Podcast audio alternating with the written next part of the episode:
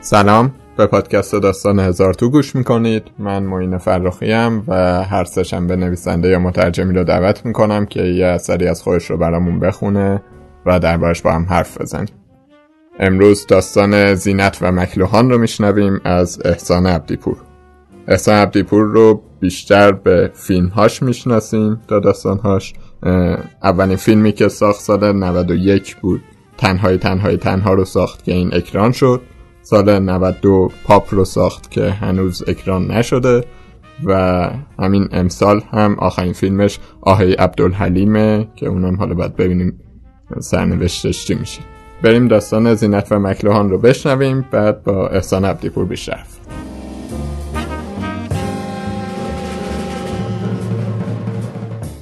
زینت و مکلوهان قضیه از این قرار است که یک بار که خیلی سال پیش مکلوهان حبیبو کشمش را اتفاقی توی کافه در ابوظبی دیده به حبیبو گفته هر وقتی برگشتی ایران به زینت سلام برسون و بگو اگه یه آدم با عرضه ای پاشه یه فیلمی از زندگی روزگار تو بسازه من تمام کتاب هام رو از کتاب فروشی ها جمع می‌کنم و باقی عمر هم میرم توی دسته جاز پیروپاتال توی کافه خسته و زهوار در رفته.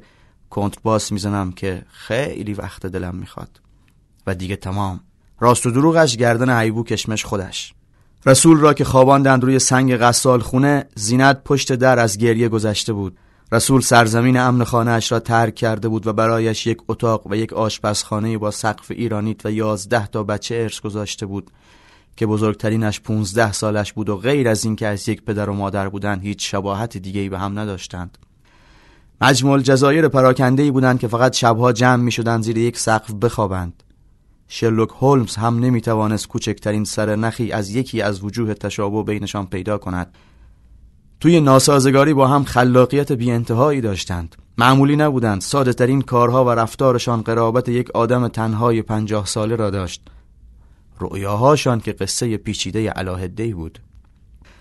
جیمو دلش می‌خواست جراح قلب و عروق سگ و گربسانان بشود. کریم دلش می‌خواست کارگر پمپ بنزین بشود و همیشه یک بسته کلفت پول توی دستش باشد. پرویز دلش می‌خواست خلبان بشود و هر بار موقع نشستن یکی از چرخهای تیاره باز نشود و او تیاره رو با هر زجری که هست بنشونه و بعد تا میاد از پله پیاده شه ملت مثل توی استادیوم براش دست و سوت بلبلی بزنند. نادر دلش می‌خواست بزرگ که شد دوست بشود. پشت بندش فیلو دلش می‌خواست پلیس بشود و چشم از روی نادرو بر ندارد. اتو دلش می‌خواست قهرمان راگبی بشود و چون راگبی توی ایران نبود برنامهش این بود که بگیرد تا اطلاع ثانوی توی خانه بخوابد تا دولت یه فکری به حالش بکنه. قاسم دلش می‌خواست پیانیست بشود و چون تا شاه 300 کیلومتریش هیچ پیانویی وجود نداشت تمام اشیاء خانه سیاه سفید و راه راه بودند. یک اکتاو روی قندون دو اکتاو روی در ظرف نونی چهار اکتاو پایین در یخچال روی ملافه ها روی بالشش همه جا. شاهینو دلش می‌خواست بزرگترین سمبوسه فروشی از جنگ جهانی دوم به این ور را بزند. ولی مومولو که عاشق تا اطلاع ثانوی بود می‌خواست بشود معمور بهداشت و یک روز در میون دکون شاینو را پلم کند و یک پارچه پهنی بزند روی درش که این مکان به علت خیلی چیزها حالا حالاها تا اطلاع ثانوی تعطیل می باشد زینت باید شکم گرسنه ازدادی این چنین را پر می کرد همه اینها جلوی اشتقاق عظیم منتج از جام جهانی و فوتبال به شوخی می ماند هیچ بود. تکسر بی انتها آنجا بود.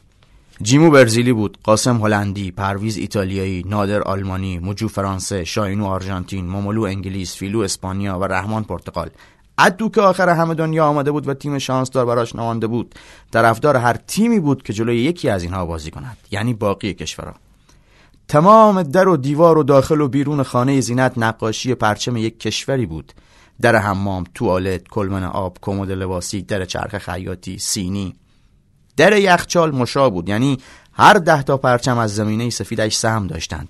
ولی تانکی بزرگ آب روی پشت بوم سهم قهرمان جام جهانی بود و تا چهار سال دست نمی‌خورد. یعنی همزمان که جای هاولانج یا سپلاتر کاپ را می‌داد دست کاپیتان تیم قهرمان روی پشت بوم زینت هم رنگ تانکی آب عوض می‌شد. یک لنگه در حیات مال قهرمان اروپا بود ولی نصفه دیگهش سهم زینت بود. روش نوشته بود نان محلی، سبزی خرد شده و مارمزون فرنی موجود است. نیمه نهایی هنوز شروع نشده بود درست حسابی که آلمان سه هیچ جلو افتاده بود و کوتاه هم نمی آمد. نادرو روی هر گلی سی سانت بالاتر از یواخیبلو میپرید و جیمو کنار دیوار عرق از چهار بست تنش میچکید کولر جیپسون آمریکایی 24 هزار چاره حرارت تن 38 کیلویش نمی کرد. زینت داشت خمیر ورز می‌داد برای مشتری های کله سحر صدای فریادهای از ته دل نادرو آلمانی بی اختیار لبش را به خنده باز می کرد ولی چشمش به جیمو برزیلی که میافتاد یک هو غم جانش را می گرفت. آلمان ها رسیده بودند به پنج و بغز از زیر فک تا جناق سینه جیمو را گرفته بود. زینت التماس خدا می کرد که داور سود بزند. بس بود دیگه. آلمان ها دست بردار نبودند. شد شیش. زینت علیکی گفت آفساید و توی دلش نفرین داور کرد. خیر نبینی از عمرت زیچه تمومش نمی کنی. نادرو تا می آمد بشینه باز آلمان گل می‌زد و باز مجبور بود پارگی خشتکش را صفر نگه دارد و باز بپرد هوا. حالا دیگه زینت خوشحالی پسر آلمانیش حالی به حالیش نمی کرد غم پسر برزیلیش پیرش کرده بود. دلش می‌خواست جام جهانی هر پنجاه سال یک بار برگزار شود چون دل یکی از بچه هاش خوش می‌شد ده تای دیگهش با اشک می‌رفتن زیر پتو. دلش می‌خواست تیمها با اختلاف یک گل ببرند همدیگر را. زینت هزار در می‌زد که دل بچه هاش خوش باشه ولی فوتبال تو اختیار او نبود. جیمو سه روز و سه شب تب کرد و لاینقطع بالا آورد و لب به غذا نزد و بردندش درمونگاه و شیش تا سرم زدند تو رگ بچه یازده ساله. زینت از روی مدل بچه هاش به رازهای زیادی درباره آدمیزاد پی برده بود که پسین تنگ که با زنها می نشستند دور تنور ننه محمد که نون و گرده درست کنند برایشان نقل می کرد و زنها که هیچ وقت پا نداده بود که به آنورتر از امور و نفسگیر زندگی یومی فکر کنند و عمرشان بازی بازی از پنجاه رد شده بود بی که به هیچ مفهومی ماورای ماده غیر از خدا و چهارده معصوم اندیشیده باشند. چشم میدوختند به زینت و محو تکان خوردن لبش و کلمات توی دهنش می‌شدند. و گاهی چند ثانیه یادشان می‌رفت نفس بگیرند. و یک هو مثل فلوتیستی که مجبور بوده پنج میزان را با یک نفس بنوازد یا مثل پسری که قوس سنگینی کرده باشد و یک هو سرش را از آب بیاورد بالا نفسهای یک باره عمیق میکشیدند. زینت حالیشون کرد یا مجابشون کرد که آدم حیوان دوردستی است.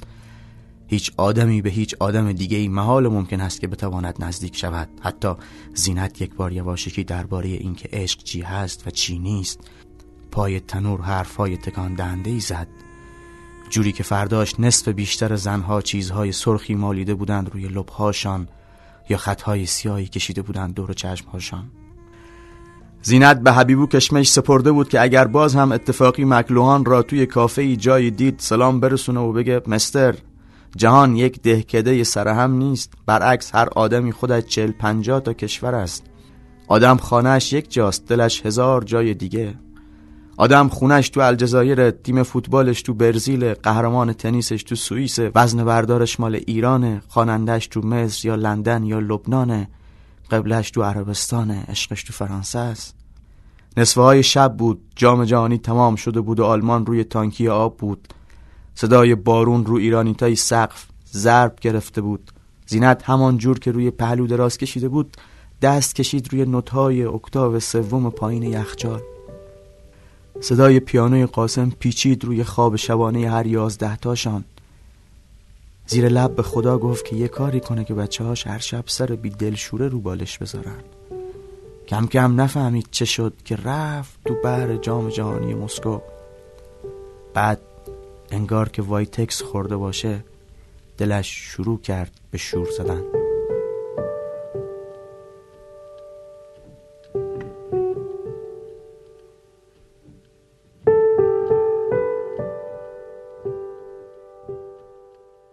احسان چی شد که علاوه بر فیلم سازی شروع کردی به نوشتن؟ اولین باری که با هنر مواجه شدم اصلا نوشتم. یعنی یادم قشنگ اول دبیرستان بودم. و توی دبیرستان شبان روزی زندگی می‌کرد درس خوندم و زندگی می‌کردیم. و اونجا اولین بار داستان نوشتم. توی مجله توی روز هفته نامه محلی بود تو بوشهر بود. و دقیقا یادمه که ایقدر حراس داشتم که اصلا این چه می‌تونه باشه می‌تونه داستان باشه یا نه. با اسم هم نیمکتی بغلیم که بچه آرومی بود حرف نمی‌زد از شهرهای اطراف بوشهر بود. به اسم اون فرستادم و بعد چاپ شد و همون شماره منوچهر آتشی دبیر ادبی اون مجله بود توش. دوارش مطلب نوشت مثلا. و فکر کن مثلا چقدر آره. ذوقت می‌خوره که به اسم خودت نیست. آره و اینجوری شروع شد و اصلا می‌خوام بگم حرفم این بود. یعنی اصلا من با داستان خب شروع پس کردم. سوالا از این بپرسم. چی شد که رفتی تو سینما آها بعد درگیر تئاتر شدم یک سال بعدش و این تئاتر همچور اومد بالا. من یه سال 80 یه کار داشتیم تو جشنواره فجر تئاتر. کار اجرا شد این تو این مثلا توی دانشکده ادبیات دانشگاه تهران که بود گویا سال 80 22 سالت بوده نه؟ 80 21 سال. 21 و آره 59 هم. یک کسی اومده بود تئاتر ببینه و اومد بوشهر بعد از حالا مثلا سه چند ماه گفت من می‌خوام یه کار بسازم. و شما میه بر من بازی کنی. یه فیلم کوتاه بود و من اولین بار اونجا هم مثلا با سینما آشنا شدم. همینجوری دومینووار همه به هم خوردن دیگه تا الان که اینجا. بعد کدوم رو قرار جدی تر بگیری؟ دیروز اتفاقا داشتم به یکی بچه ها می‌گفتم تو استودیو بودیم برای همین ضبط گفتم که همیشه رویام بوده که قد پولدار بشم که فقط بشینم داستان بنویسم. در کل یه چیز بگم. مثلا اگه به من بگن که دبیر جشنواره یه جشنواره سینمایی با من رفیق باشه بگم آقا می‌خوایم یه جایزه به تو بدیم. تو دوست داری الان چی بگیری؟ من همیشه دلم می‌خواد جایزه فیلم نامه بگیرم. یعنی ور این خیلی برام جذاب تره خب یه ذره بحثو بکشونیم به محتوای آثارت. تو بیشتر حالا داستانات و تنهای تنهای تنها رو من دیدم دیگه. طبیعتا داره توی همون فضای جنوب میگذره. ولی جنوبی که تو داری فرق داره با جنوبی که لاقل من دیده بودم توی سینما و ادبیات. یعنی مثلا با جنوب تقوایی فرق داره با جنوب احمد محمود فرق داره. جنوب هم همین مجمع الجزایر از کشورهای مختلف همین جمله‌ای که تو این داستان داشتی که هیچ آدمی خودش یک کشور نیست همچین چیزی بود. این انگار توی جنوبت هم صادقه. این دیدو از کجا آوردی؟ چه ریشه ای داره؟ یه مقدارش خب احمد محمود و تقوایی داری حرف سی چل سال پیش می‌زنی. الان یه درخت هم همینجوری ولش کنی چل سال با چل سال گذشتهش فرق یه مقدارش که اصلا تو اج- اجتماع اتفاق افتاده و دیگه نمیشه با اون زبون حرف زد. یه مقدار دیگه هم به تربیت آدما برمیگرده. هر کی با یه پنجره یا یه عینکی دیگه داره به دنیا. من خودم تنها الواتی زندگیم سفره. یعنی هیچ هیچ کاری دیگه بر پول خرج کردن ندارم. من مثلا ماشین خاصی خونه خاصی وسیله خاصی نه. پولام جمع می‌کنم میرم سفر. بنابراین همیشه برام خیلی اینکه تو اینجا وقتی یه کاری می‌کنی چه تأثیری تو دنیا می‌ذاره و ما چجوری می‌دونیم؟ می‌دونی یه, یه جور یه جور عقده جهان سومی من خودم فکر می‌کنم. زیادم دوستش ندارم واقعا. یعنی دلم خواد یه روزی من یه کاری بسازم که هیچ اسمی از آدم اونور مرز توش نباشه. آقای عبدالحلیم هم همینه دوباره. دوباره یکی از یه بند موزیک بودن که از هم پاشیدن. حالا یکیشون که پنج سال کلا رو کشتی زندگی می‌کرده به خاطر سرخوردگی. یعنی تو کابین کشتی های تجاری یعنی کل دنیا رو چرخیده. از این کشتی به اون کشتی کول و پشتیشو برمیداشت.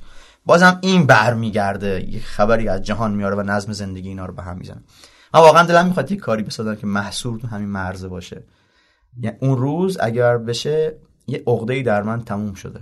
جدی دارم میگم. یه ممواری توی همین مجله داستان نوشته بودی که چیز بود این ماجرای قوطی هایی بودش که داشت از کشورهای دیگه می اومد و برای تو تصویر توی دنیای کودکی داشت تصویری از یه جهان می ساخت این توی همین داستان هم مثلا با بچه های زینت هستش. هر کدوم یه آرزویی دارن. می‌دونی مثلا آرزوی یادم نیست کدوم بچه بود ولی اینه که پیانو بزنه یا موسیقی جاز هستش موسیقی محلی چیز نیست توش. محلی حالا بوشه جنوب تو داستانات نیستش. چرا این محصور بودن و خب انجام نمیدی؟ کلی نمیشه بگی. مثلا فیلم پاپ واقعا درباره موزیکه ولی تو خیابون کنار پیادرو پیرمرد کنترباس می‌زنه. ولی باز مثلا تو فیلم عبدالحلیم نه یه گروه موز یه گروه موزیک یه هارد راک یه هارد راکی که تو فکر کنم با نیامونه ترکیب شده. یعنی الان فکر می‌کنم اگه دو تا خط برای خودم ترسیم کنم تو آیه عبدالحلیم به به لازم موسیقیایی دارم. موسیقی که میگیم داریم سمبل بومیت بررسی می‌کنیم. اینجا با هم رسیدن یعنی اونجا گیتار بیس داره با نیامونه می‌زنه. و اومده داخل این نقدی که حالا شما بر من وارد نه نیست من ویژگی این تحلیله. می‌خوام بگم حالا اگه تحلیل هم اسمش بذاریم الان دیگه به هم رسیدن. شاید نقطه خوبی باشه. زینت و مکلوهان چطور شد؟ زینت و مکلوهانو برای چی نوشتم خدا؟ اصلا فکر نمی‌کردم. زینت و مکلوهان اصلا ببین چجوری مثلا نمیفهمیدم که این داستان هست یا نه. الانم نمیگم داستان هست یا نه. زنگ زدم به هادی مقدم. دوست گفتم تو با این بچه مجله چیز رفیقی و اینا من این چیزی دارم ببینم به درشون می‌خوره. بعد پسر به من زنگ زد که پسر حالا شده رفیق صمیمی احسان لطفی. بعد دیدم ای به درشون می‌خوره تو, تو سردبیرش توی مقدمه نوشته حالا اگه هیچی نمی‌خواین داستانه رو بخونین و مثلا تو فازش نبودم. خب چی شد که اینو نوشتی؟ یادم نمیاد واقعا. نه دارم فکر می‌کنم ولی یادم نمیاد به چه دلیل بود. زینت و مکلوهان یه ویژگی که واسه من داره خیلی جالبه پیش بینی ناپذیر بودن چیز جمله هاست. یعنی یهو مثلا داری می‌خونی زینت فلان فلان کرد بعد یه جمله میاد که چیزه زینت گفته که به مکلوهان بگو که آدم خودش خانهش یک جاست دلش هزار جای دیگه. از این چیزها چند تا دیگه هم داره. این روند نوشتن برای تو چطوریه؟ یعنی چقدر این جملات فکر شده است؟ چقدر داره میاد یه وسط نوشتن اون ممواره خوندی که آره, آره. اون ممواره چیزیش خیلی خنده داره ولی واقعی ما 14 15 سالمون بود. پول ساندویچ نداشتیم. همون مجله کارنامه می‌خریدیم میشستیم رو پشت بوم. به این فهم کردیم که وقتی میریم سوئد از آکادمی نوبل بگیریم و مثلا تو سپتامبر هوا سرده واقعا لباس چی بپوشیم؟ مثلا با کارد چنگال درست غذا بخوریم. هر چقدر که جغرافیا تنگ بود هر چقدر که براهوت بود هر چقدر که هیچی نبود خیلی اقدوار تو مغز اون سفر کردیم و این دوز شما ببین دوز مهاجرت تو جنوب نسبت به جمعیت خیلی بالاست. خوزستان بوشهر و تا حدودی بندر عباس. اینکه من خیلی آدمای دور برام هستن که زندگی تماما باخته ای دارن ها. ولی خودشون رو نسبت به اون وضعیتی که توش دارن خیلی سرتر می‌دونن. و تو هفتاد سالگی هم فهم کنن که الان اگه تو کالیفرنیا بودن یه آدم خیلی موثری بودن. آدمای واداده ای نیستن. آدمایی که غرورشون ده تا ده تا ایفل بلندتره. من یه آدم خیلی دیدم و تو دست همینا بزرگ شدم. و انگار که مثلا option دیگه برای فکر کردن نداشتم. شاید دریا باعثش شد شاید گمرک باعثش شد شاید اومد و رفت آدما باعثش شد. تو وقتی گمرک در خونت باشه تو فکر کنی شوخی شوخی فکر کنی وصلی به جهان. وصلی پس می‌تونی هر طرح و پلنی تو مغزت شکل بگیره. چون تو وصلی. من اگه خونم آباده بود وصل نبودم. بالا سرم شیراز بود پایین بالام اصفهان بود زیرم شیراز. یه خط ولی اون یه چیز دیگه است. من, من میگم شاید تاثیر داشته باشه. حالا مطمئنم نیستم. بعد ارتباط با حالا ادبیات توی اون فضا چطوری شکل خب یعنی مثلا کارنامه از کجا میومد حالا فقط کارنامه نیست. دیگه حالا هر چقدر هم که بخوایم سخت بگیریم ادبیات داستانی واقعا یه پای محکمیش تو جنوبه. آره. فکر کن مثلا روانی پور چوبک یا احمد محمود که اصلا خیلی تو زندگی من نقش داره. ما یه گنگ خوبی شدیم حقیقتش تو اول دوم دبیرستان. اصلا هم کم بود ولی یادم همین حبیب احمدزاده اگه می‌شناسین آره. که حتما می‌شناسین. پنجشنبه جمع میشونیم یه جایی یه گنگ پنج شیش نفره داستان میخوندیم. ولی یادمه که خیلی قضیه چی میخوندی؟ همه چی میخوندیم. یعنی خارجی میخوندیم ایرانی میخوندیم. حبیب منو کتابش چاپ نکرد و همین داستاناشو میورد می‌خوند. بعد چند تا بچه داشتیم که اصلا داستان نمینوشتن. اونا مثلا مخ ساختارگرایی داشتن حرفا اینجوری می‌زدن. یه رفیق دارم خیلی ازش بیخبرم فرشید فرهمندنیا. شاعر خوبی بود اون موقع. جمعمون جمع متنوعی بود و اون رو من که اول دوم دبیرستان بودم خیلی تاثیر عجیبی گذاشت. اونم خیلی به نظر من تاثیر داشت. ولی کارنامه می اومد دیگه مثل همه جای ایران. برای تو درگیری شخصی نداشتی؟ حالا جدا از این گنگ یعنی؟ یعنی اینکه نه مثلا من اگر بخوام بگم که چی شد که به ادبیات علاقه من شدم این بودش که بچه که بودم مثلا من بچه آخر خانواده بودم بعدش دیگه مثلا خونمون رو جاش عوض کرده بودیم بعد می‌خواستم یه پوز روشن فکری هم بدم بعد شروع کردم مثلا چیز بعد وقتمو یه جوری پر می‌کردم دیگه. شروع کردم با کتاب خوندن پر کردن. واسه تو چطوری بود اینش جدا از اون گنگ. چون می‌دونی بذار این تبصره رو میگم که ادبیات به نظرم چیزه. مثلا با فیلم دیدن یه فرقی که داره اینه که خیلی کار جمعی نیست دیگه. تو بالاخره مجبوری تو خونه بشینی تو تنهایی کتاب بخونی. من پدرم شاید تاثیر داشته. هیچ وقت هم مستقیما باش در مورد چیزی صحبت نمی‌کردم ولی کتاب تو خونه ما وجود داشت.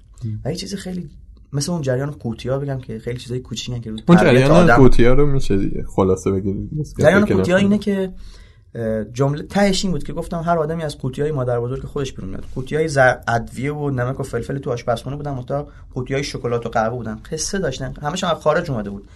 من با یه آدما زندگی می‌کردم. این ق... این آدمه رو مثلا رو قوطی قهوه میبردمش تو موقعیت قوطی زردچوبه حالا اونجا آسیا بود و اونور یه زمین مثلا بیسبال بود. همینطور من با اینا قصه میساختم. و بعد گفتم که و بعد دیدم که اه دیروز به یکی گفتم. گفتم که ببین یه پدر مادر هزاری هم که بچه‌شو کلاس بفرسته.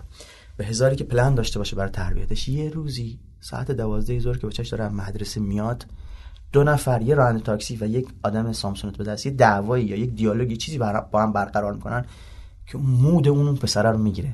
اگه اون پسر اون آدمه که راننده بر راننده تاکسی فائق میاد یه ورزشکار باشه و خیلی قشنگ حرف زده باشه ممکنه اصر پسره بگه بابا می‌خوام برم باشگاه و دیگه ورزشکار بشه.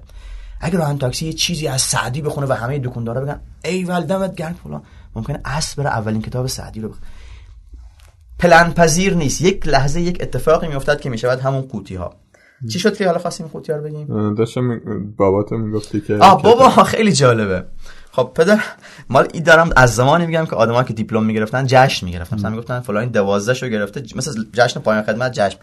بابا تو کوچه ای ما یا تو محل ما بهش ارجاع می‌شد که کسی نوشتاری برای مثلا دادگاه شهرداری اداره قند شکر مثلا اداره غله هر چی داشت. می نوشت براش.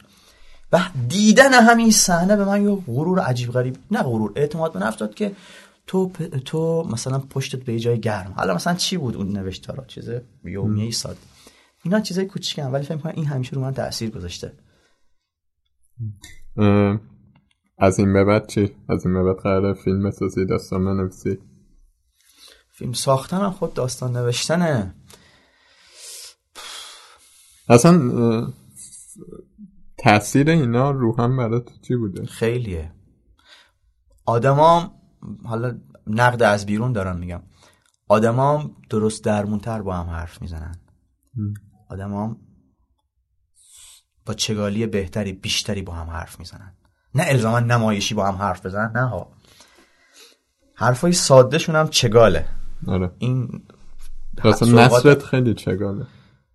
از اون ورچی سینما روی ادبیات سینما روی ادبیات آها. سینما روی ادبیات تدوین سینما روی به من یاد داد که چیکار کنیم که سکانست نیفته. چیکار کنم که اینجا پارت پارت هم نیفتن. هر وقت پر میشه من می‌فهمم که دیگه سر رفت. دیگه ور زیادی نزن برو سراغ پارت بعدی.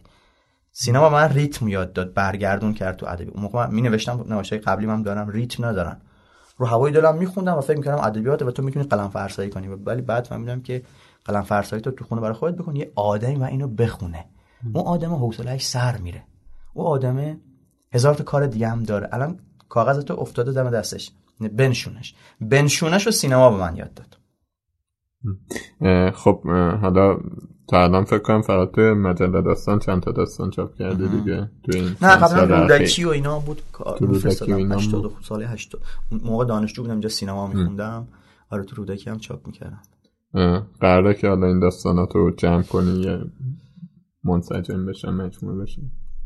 زیاد چیز نیستم یعنی قول بوشهری ها گفتن فلفالی نیستم که این کارو کنم. مثلا یه رفیقات مثلا به کتاباشون که چاپ کردن میدن 700 تا 500 تا بعد می‌بینی چاپ 92 500 تا چاپ کرده هنوز داره به تو هدیه میده. مثلا 10 تاش فروخته. باشه من دیگه خیلی حرفی نداره خودت اگر چیزی دیگه بگی. نه من واقعا حرفی ندارم مرسی که اومدی و داستان خوندی. خواهش می‌کنم. مرسی که امکانه رو در اختیار من قرار دادی.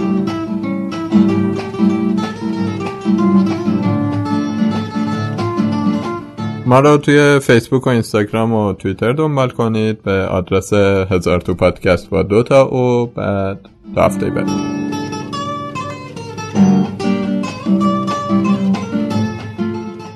تو آهنگی هست بخوای بذارم تیراشت تیتراشته آهنگ بذاری؟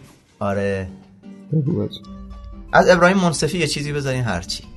خب بگو چی بذارم. من می‌خوام الان بگم که اسمش نمی‌دونم ولی اینو می‌خونه. میگه که لا لا لا لا لا لا لا لا لا لا لا لا لا لا لا ها شنیدی؟ بودو پیشم بودو پیشم بودو ای نوشمانیشم بودو ای آخرینشم بودو ای آخرینشم دوا داره دل ریشم خزانه زرد و سالو نوبتی تمامه بهار از راه رسیده زندگی چه جونه خزانه زردی سال و نوبتی تمامه بهار از راه رسیده زندگی چه جونه. بیون ما هم بشیم یاور همه هم راه و هم باور. دلون راه شو بشه با هم جدا نبود دل از دل و باشا روزی که دور هستم همه کشو نباشونم دست با دست سایه با سایه شرف خونه با خونه خزانه زردی سال و نوبتی تمامه بهار از راه رسیده زندگی چه جانه. خزانه زردی سال و نوبتی تمامه بهار از راه رسیده زندگی چه جونه